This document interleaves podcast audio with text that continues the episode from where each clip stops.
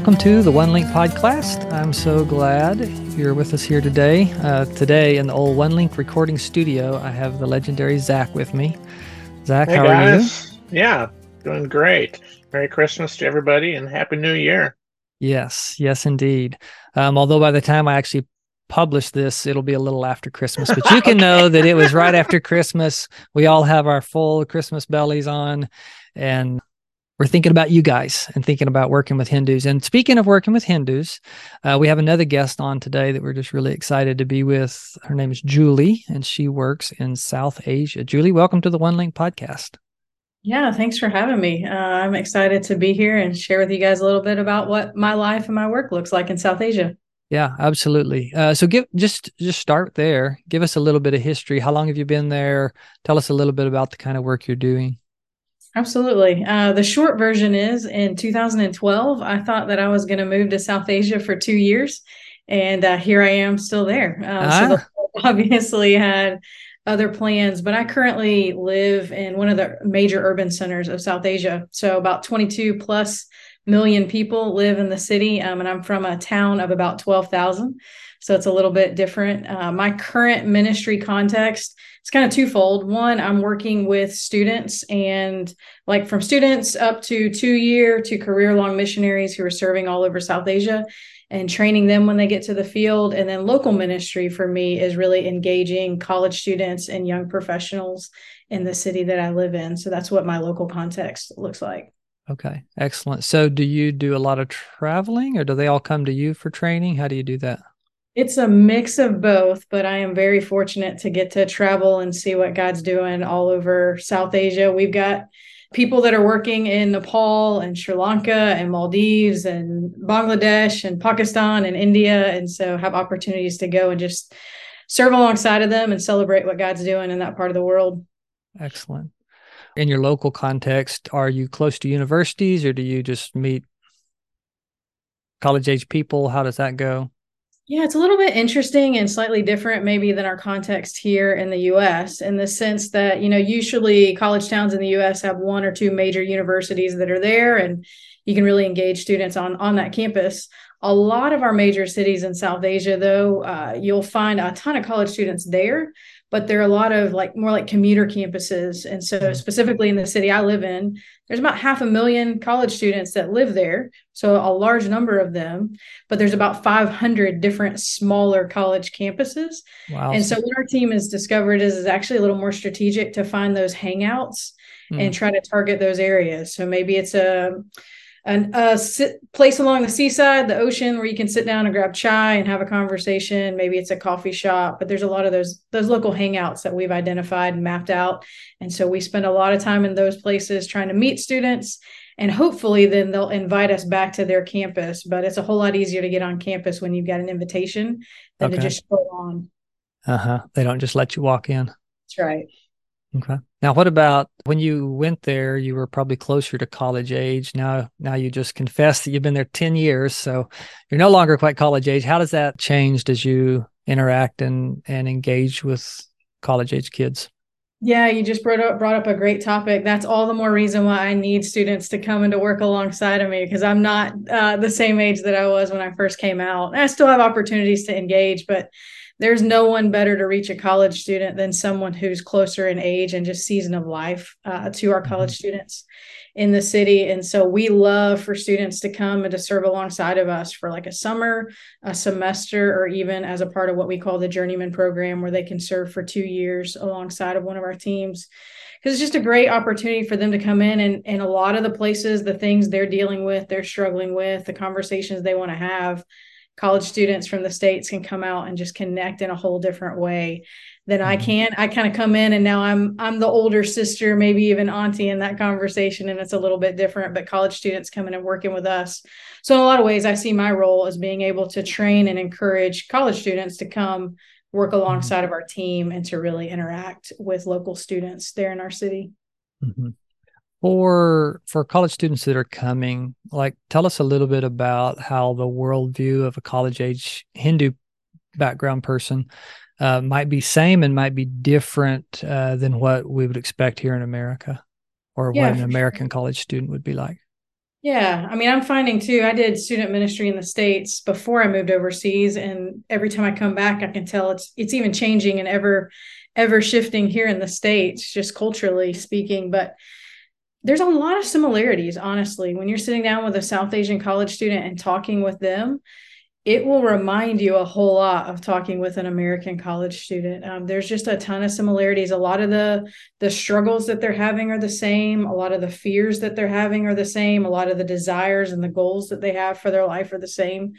Um, but I tell people a lot. It's kind of like an onion, and you on the outside it looks the same, and you start peeling back those layers. Talking with a South Asian college student, and there are elements of Hinduism that maybe on the outside you don't see, but as you start really peeling back some of the layers, you can tell this is the culture, the worldview, the religion that they've been brought up in. And so we may come at it from an idea where, hey, we all believe that there's there's one supreme being or creator, but they don't, that's not what they've been taught their whole life. And so that starts to factor into the conversation. Shame is another one that factors into the conversation as mm-hmm. everything is really kind of based upon pleasing their family and winning the approval of others and not bringing shame upon their family whereas i'm not sure that factors as much in to our american context where we're big on individuality um, they're big on making their family name great and so that mm-hmm. that factors in when you're talking with the college students but like i said those initial conversations that you're having look pretty similar. And that's another reason why I think our students coming out and serving with us find it easy, an easy place to come serve because it doesn't look much different than ministry does for them on their own college campus. Mm-hmm. You just need to be aware of some of the undercurrents or worldview that's coming at them. Do you find, and this is both in your context and and across the region that you work in, do you find that college age students are becoming less religious? Are they becoming more secular, kind of like it seems to be going in the states, or is that a states phenomenon? I think that they try they're they're influenced by social media and just media in general, right? And so on the outside, they would want you to they would they would want it to appear like they're totally coming from a secular context. In fact, um, it's not uncommon for us to be sharing with a Hindu these days, but them to actually say, "Hey, I'm I'm an atheist or I'm agnostic," and then you get into the conversation, you're like, "Wait, that I don't think you know what those words actually mean." Um, but they want to appear more like their their Western peers because of what they're seeing from the media. And so that's definitely a veneer that's there. And then you start getting into it, and they're still they're wanting to appease their Hindu idols to make sure they get the good grades on the exam or when it comes down time for you know their family's ready for them to get married they want to make sure that they're doing all the the specific rituals and things that they would need to do so that they can get the blessings um, that their Hindu families would be looking for so all those superstitions in a sense are still there uh, mm-hmm. uh, but they very much are trying to come off like from the outside like the west and their peers mm-hmm. who are in the west mm-hmm what are some of their common fears you mentioned earlier? Like what are what are fears that a South Asian college student has that might be different? For sure. Um, I don't know how different they would be, but definitely fear of fear of failure. Uh, so you'll find uh, a ton of college students who they're stressed out to the max. I mean, wrestling with anxiety, and it's all down to, hey, I got to pass this exam that's coming up. And if I don't, it's not just failure for me, but it means I might not graduate, I might not get that job, and my family will never break this cycle that they're in. And so there's just a ton of pressure on them.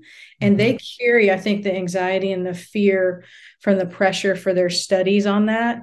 And so it, that's seen in a wide variety of things for South Asians, whether it be getting the grades to get the job, and you know to get married to have a family there's a lot of different factors they're just they're but they're carrying the pressure of their entire family mm-hmm. on their backs as they face that, not just the wants or the desires that they have.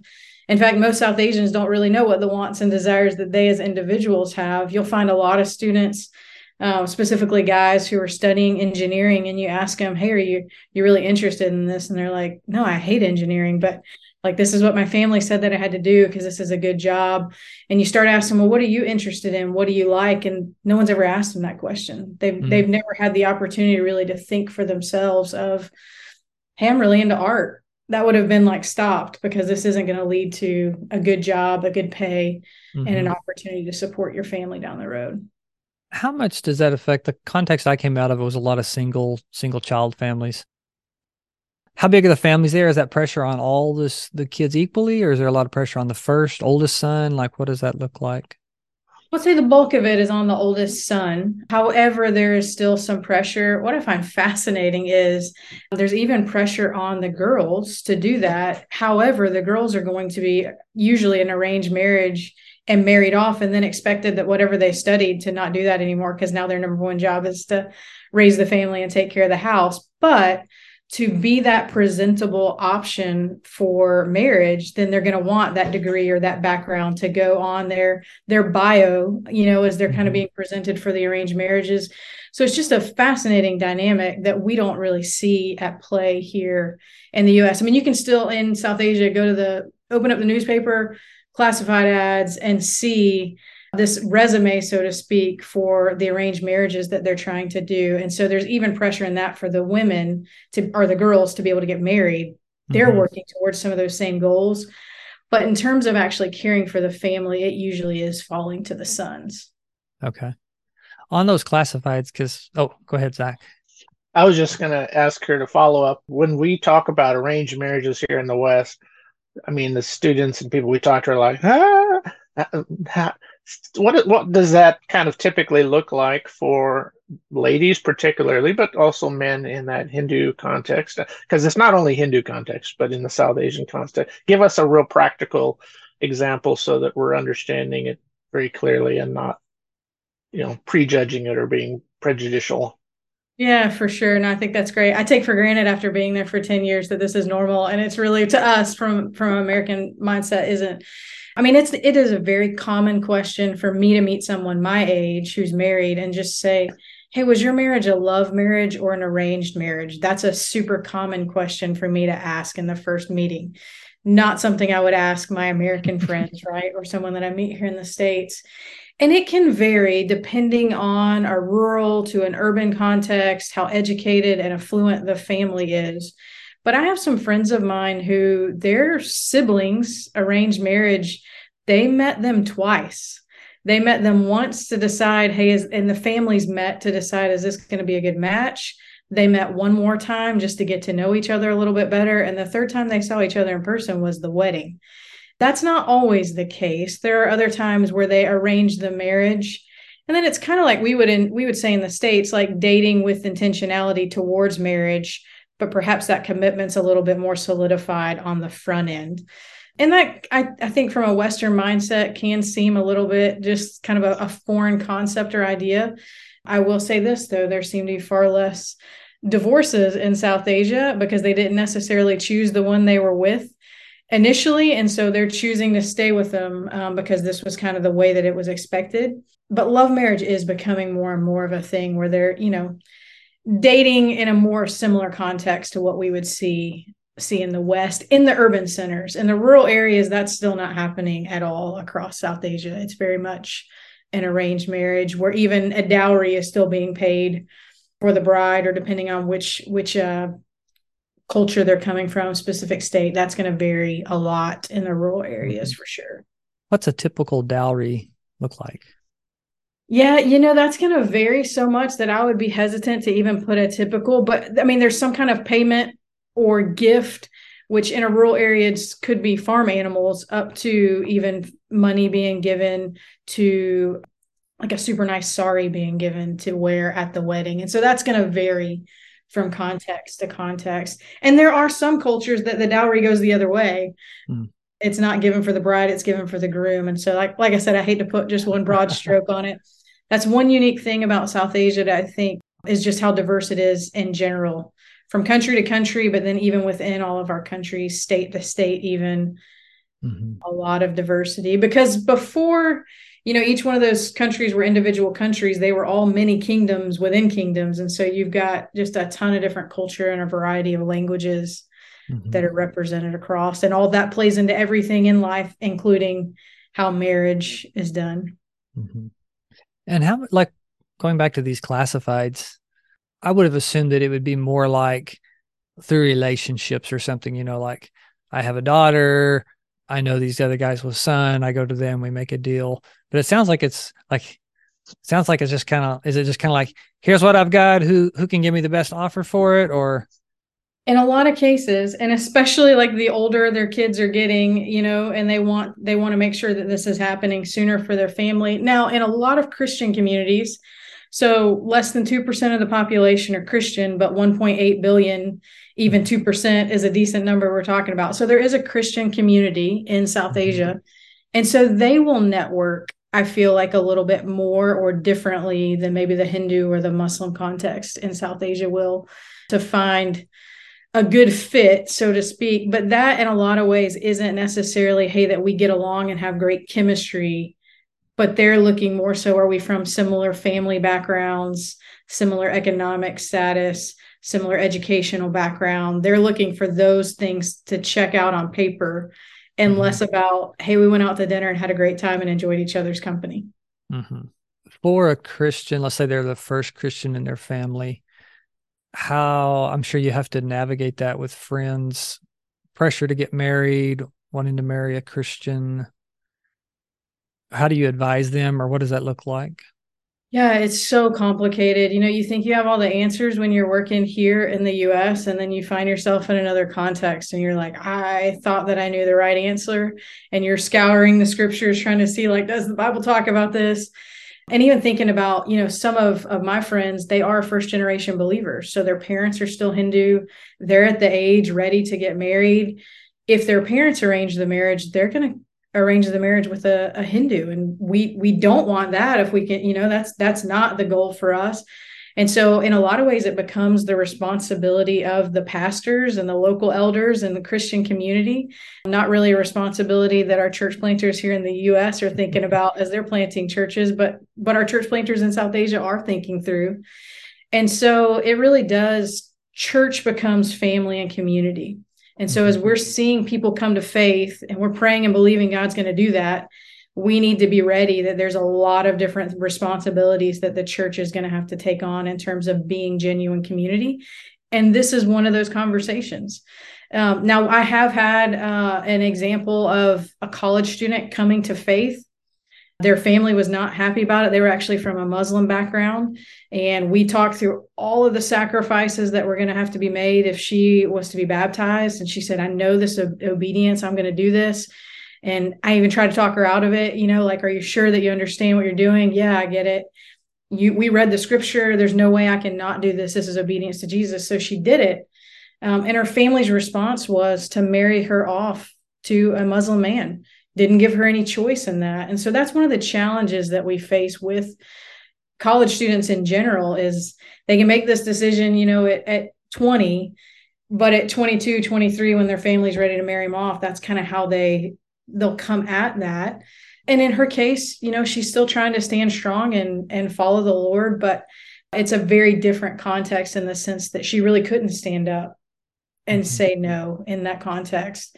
And again I, I, hate to to paint like a broad stroke for all of south asia because that really does vary in a lot of ways on the education and uh, economic status of a lot of the families and individuals and kind of how they go about that so mm-hmm. if someone else is listening to this and they're like, that's not been my experience in South Asia, I, I, get it that it's not like that everywhere.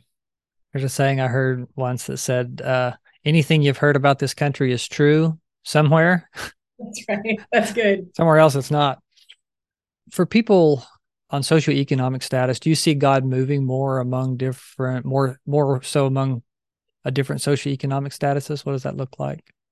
Yeah, honestly, we do. So the team that um, that's focused, well, the team in my city, it's kind of divided up into a, a few different sub segments. One of those, like I mentioned, is the team I work on that's college students and young professionals.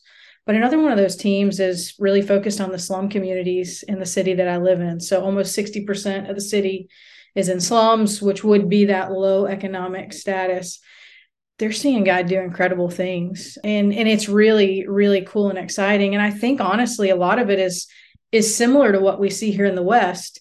When people have education and they have money and they have good health, they don't think they need God for anything.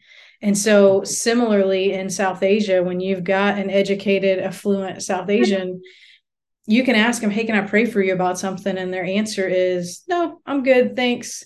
But you ask, you know, one of these families that's in a rural area or living in the slums, someone's sick. Hey, can I pray for you about something?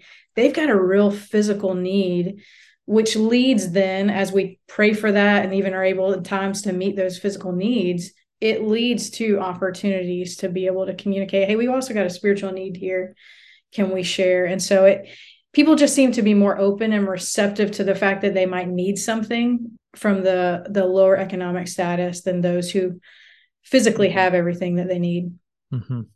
yeah here i'm going completely off anything we prepared you for so uh-oh. So you're you're part of the team that's working in the slums. What do they do so that they're not just coming in as like these really wealthy Americans, uh, comparatively wealthy? What are they doing to make sure they're not getting uh, what's called rice Christians? You know, are people that realize it's profitable to be a Christian? I you know get all these things. How do they deal with all those dynamics? Yeah, that's a great question. I think one thing is to well, two thoughts that come to mind. There's a lot of different ways to go about that, but two specific that come to mind. One is not being too quick to throw money at a problem. Um, sometimes money is the answer and they need food in their bellies, you know, and it might be like, let's get something to eat as we talk about this. But to be quick to not, as the American, give money directly to this, but how can we bless the local churches here mm. and let them go about meeting physical needs that maybe are happening? And along that same lines are I don't always have to be the one that's in the slum sharing. Um, it might actually be more beneficial for me to sit down with a national sister, train her, encourage her, and put this one particular slum on her radar mm-hmm. and send her out into that area. Um, she's going to go and blend in in a way that I my my white skin might actually mess things up. As a foreigner, as an American, it could actually mess things up. And so for her to to be able to go in and so we focus a lot in South Asia on our, our vision is local ownership with a core missionary task. So how do we mm-hmm. train up local brothers and sisters to go out and to be able to do that. Not that it fully removes what you just talked about, because that can even happen with our Indian uh, South Asian brothers and sisters. But how do we how do we train up locals to be able to go out and do that? Helps tremendously. That's really interesting. What about jumping back into college students and thinking about our students that are going to go over this coming summer? How do they deal with issues of caste, issues of socioeconomic difference? I'm assuming most people that they're they're interacting with are going to be like either middle uh, wealthy or they're middle class climbing you know they've made it to college. Is that a fair assumption? A lot of times. There may be a few teams that they're engaging with in south asia that the teams are actually reaching more lower but they're working probably with a translator that's going to find themselves more in that middle class mm-hmm.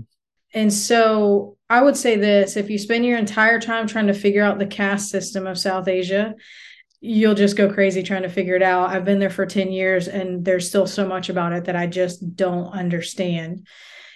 But I think what you can take away is just understanding that they have been brought up to see, in some cases, there's no way I can work myself out of what I've been born into.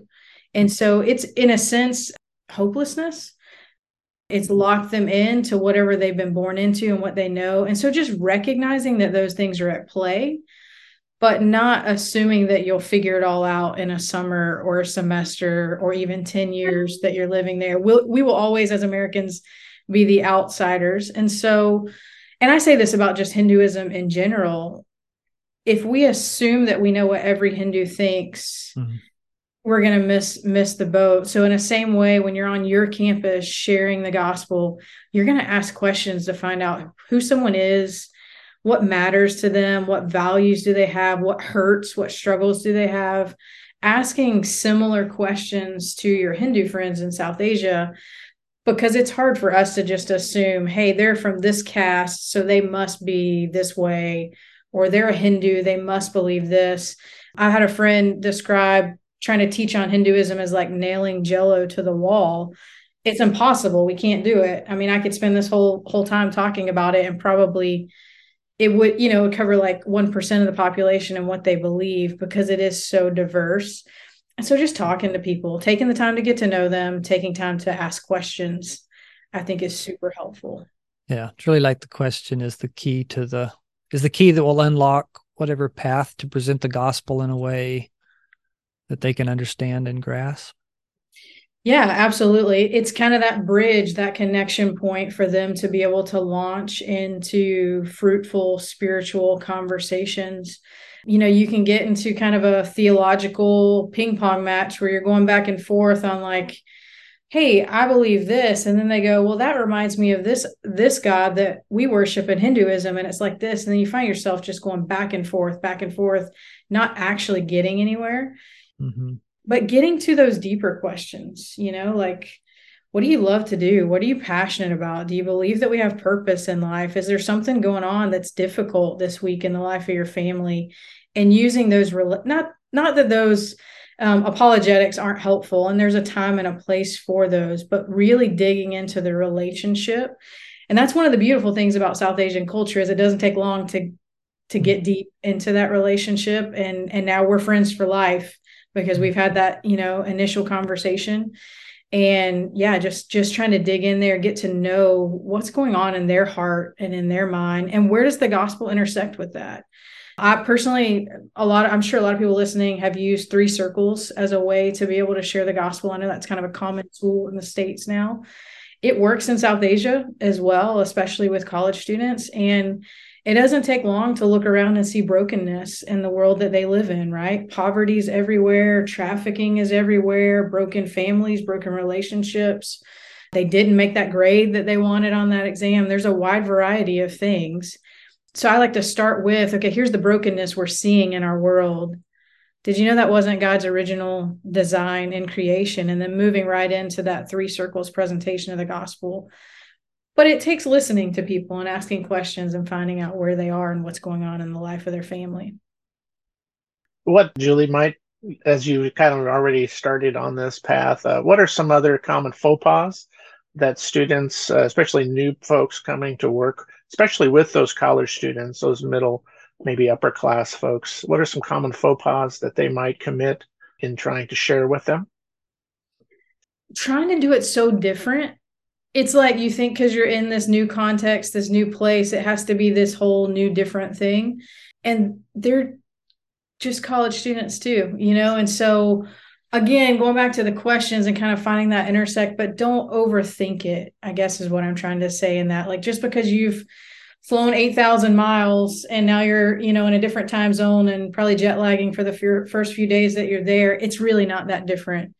And so don't overthink it um, or make it that challenging.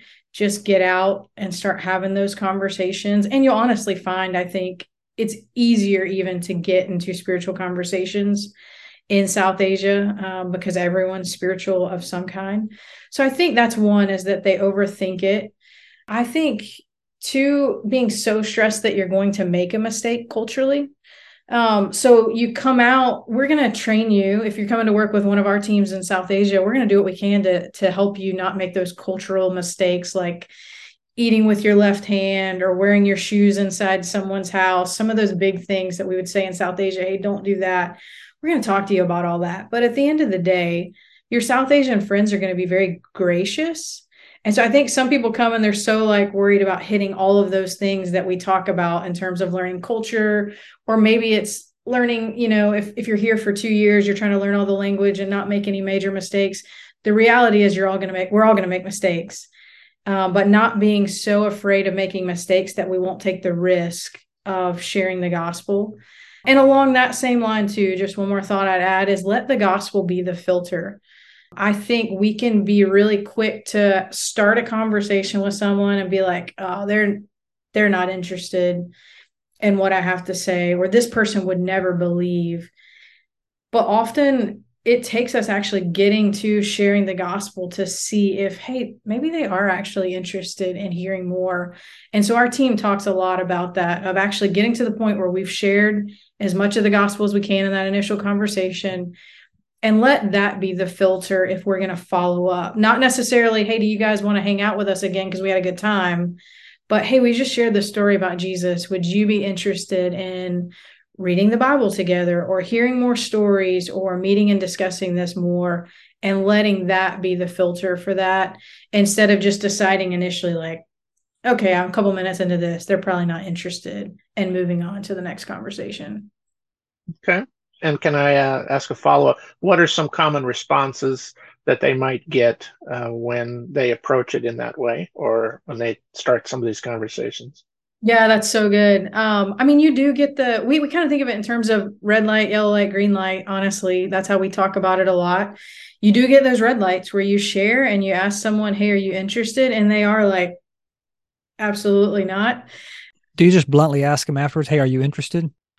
Yeah, a lot of times I'll ask them just, "Have you ever heard that story before? Have you or have you ever heard about Jesus before?" A lot of people in a South Asian context in our cities may have some context but what that context is is is they've seen pictures of Jesus on the cross at the Catholic Church or they've gone to a convent school very rarely do I share that story share the gospel message in South Asia and someone's heard the full thing before very rarely does that happen and even in our rural context people have no context for it at all they're like no we have no idea who Jesus is. And so again, that's that's going to vary, but they'll either give us that kind of hard we're not interested. It's often not like you know, they're they're very harsh about it. It's just like thanks but no thanks. There are other times where I can tell people are willing to meet again, but it's really they're more interested in the fact that I'm an American and less about they really just liked what we just talked about. And I might try it one more visit to see how that goes but I think just recognizing that as an American coming over, that that could be a factor involved in why they want to meet again. But then we get to what we call yellow light. So sometimes I ask them, What do you think about that? Would you like to hear more? Would you like to know what it's like to follow Jesus? And they're like, Absolutely. Tell me more about that. And so we would come back and share what we call stories of hope. But it's essentially you can pull any any story from the gospels and just just share with them it doesn't have to be you know a super formal bible study although it could be it could be just meet again over coffee and come prepared with one or two stories because they have no box to put jesus in they have no worldview the gods that they know and that they worship are not anything like the Jesus that we follow. And so giving them an idea of who Jesus is, what his character's like, the fact that he loves them and is pursuing a relationship, these follow up stories of hope that I mentioned would be what we would do in that case. And then there are times, you know, where you share and someone's right then, they're like, hey, I, what you just shared, I'm ready to believe that. I'm ready to follow. And in that case, again, where we want to get them into a follow-up relationship where we're moving on into to discipleship things and talking through um, and so I think the key for me is that was a long way to to say this. The key is if I ask someone if they're interested in hearing more about Jesus and they say yes, I'm going to clear my schedule to go meet with them again. Uh, and we're going to get into God's word because I believe that it's the spirit and God's word that changes the life of a Hindu and transforms them, not anything that I have to say. And so yeah we're gonna we're gonna go and, and do those follow-up visits and get them into the scriptures so that the spirit and the word can transform their heart mm-hmm. it, which is something that i can't do. Yeah. Can i ask a question on that? It sounds to me like you get to the gospel on the first conversation with most people is that true it is you'll find religion is so important in south asia mm-hmm. I mean, I kind of think we should do this in the States too, but that's maybe a, yeah. another podcast for another day. Bring it. In South Asia, it's so it's so much a part of who they are that if I wait till the third or the fourth or the fifth coffee or chai that we've had together, they're not going to think it's very important to me. Mm-hmm. I know often by the way they're dressed and maybe even some of the vocabulary that they're using what religion is their background. Mm-hmm. And so mm-hmm. I want to be quick to share this because I want them to see, hey, this is something that's really, really important to me instead of introducing it, mm-hmm. you know, mm-hmm. three or four times later. Now, it might be that I can't get to the full gospel in that initial conversation with my neighbor. Mm-hmm. So it doesn't always happen quite as planned, but that's the goal. Yeah, I think for our students coming from the States and even working with international students here in the States, I feel like we're so into this mode now of like we need to be relational. We need to, we don't want people just knocking on our door, you know, that we think relational, relational, and we don't realize that in a lot of contexts, there's no reason to wait. And especially if you're going to be there for a summer. I mean, based on what you're telling me, I say get in there, get the gospel in the conversation and see if they're interested. And if not, and you still pray for them, you still love them, but go look for another one and and keep. You should get like tons of shares in, you know, and and let God show you some of the amazing work He's doing. Absolutely, yeah. Because I mean, I one of the things that we believe as a team and our all of our teams that are serving in South Asia is right now, as we're on this this podcast recording this, God's preparing the hearts of people to receive the good mm-hmm. news of the gospel. And our job is simply to be obedient and to go share. And we never know when the next person that we share with is going to be the one that God's been drawing and just mm-hmm. preparing their heart for that moment. Mm-hmm. Um, yeah. So, I mean, and, and, I would say this too to any students who I, am a super shy. Uh, I was like growing up was like super, super shy. I didn't want to start a conversation with strangers. And now that's like my job is to start conversations with strangers, which is kind of funny to think about it. But anyone who's coming out, and that's maybe a fear of theirs, to just say, it really is easy to get into conversations about spiritual things in South Asia. The hard part you're going to get to is when you start talking with a Hindu about Jesus being the only way. But that's going to come a little bit later in the conversation. That initial conversation of getting to spiritual things, it really is pretty pretty easy to get to that point 9 times out of 10 in South Asia. Yeah, that's awesome. Uh, just in terms of college students, college age work, what would you want our students to be doing to prepare, or what would you want them to be praying right now um, before they go? Yeah.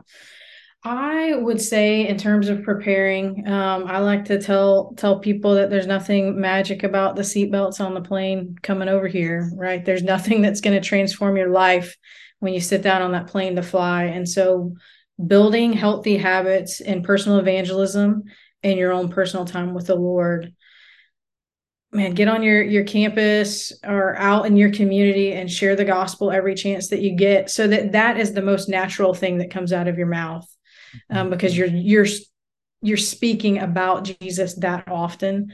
Um, be that guy be that girl that you maybe you're like i don't know if i want to be that.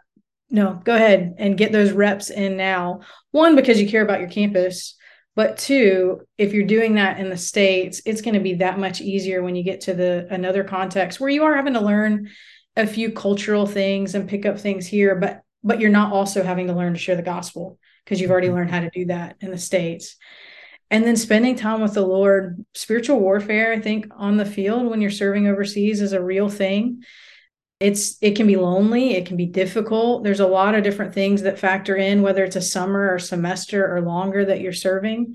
And the things that will keep you through that summer that you're serving with us or through that semester it's going to be that personal relationship and dependence that you have on the lord.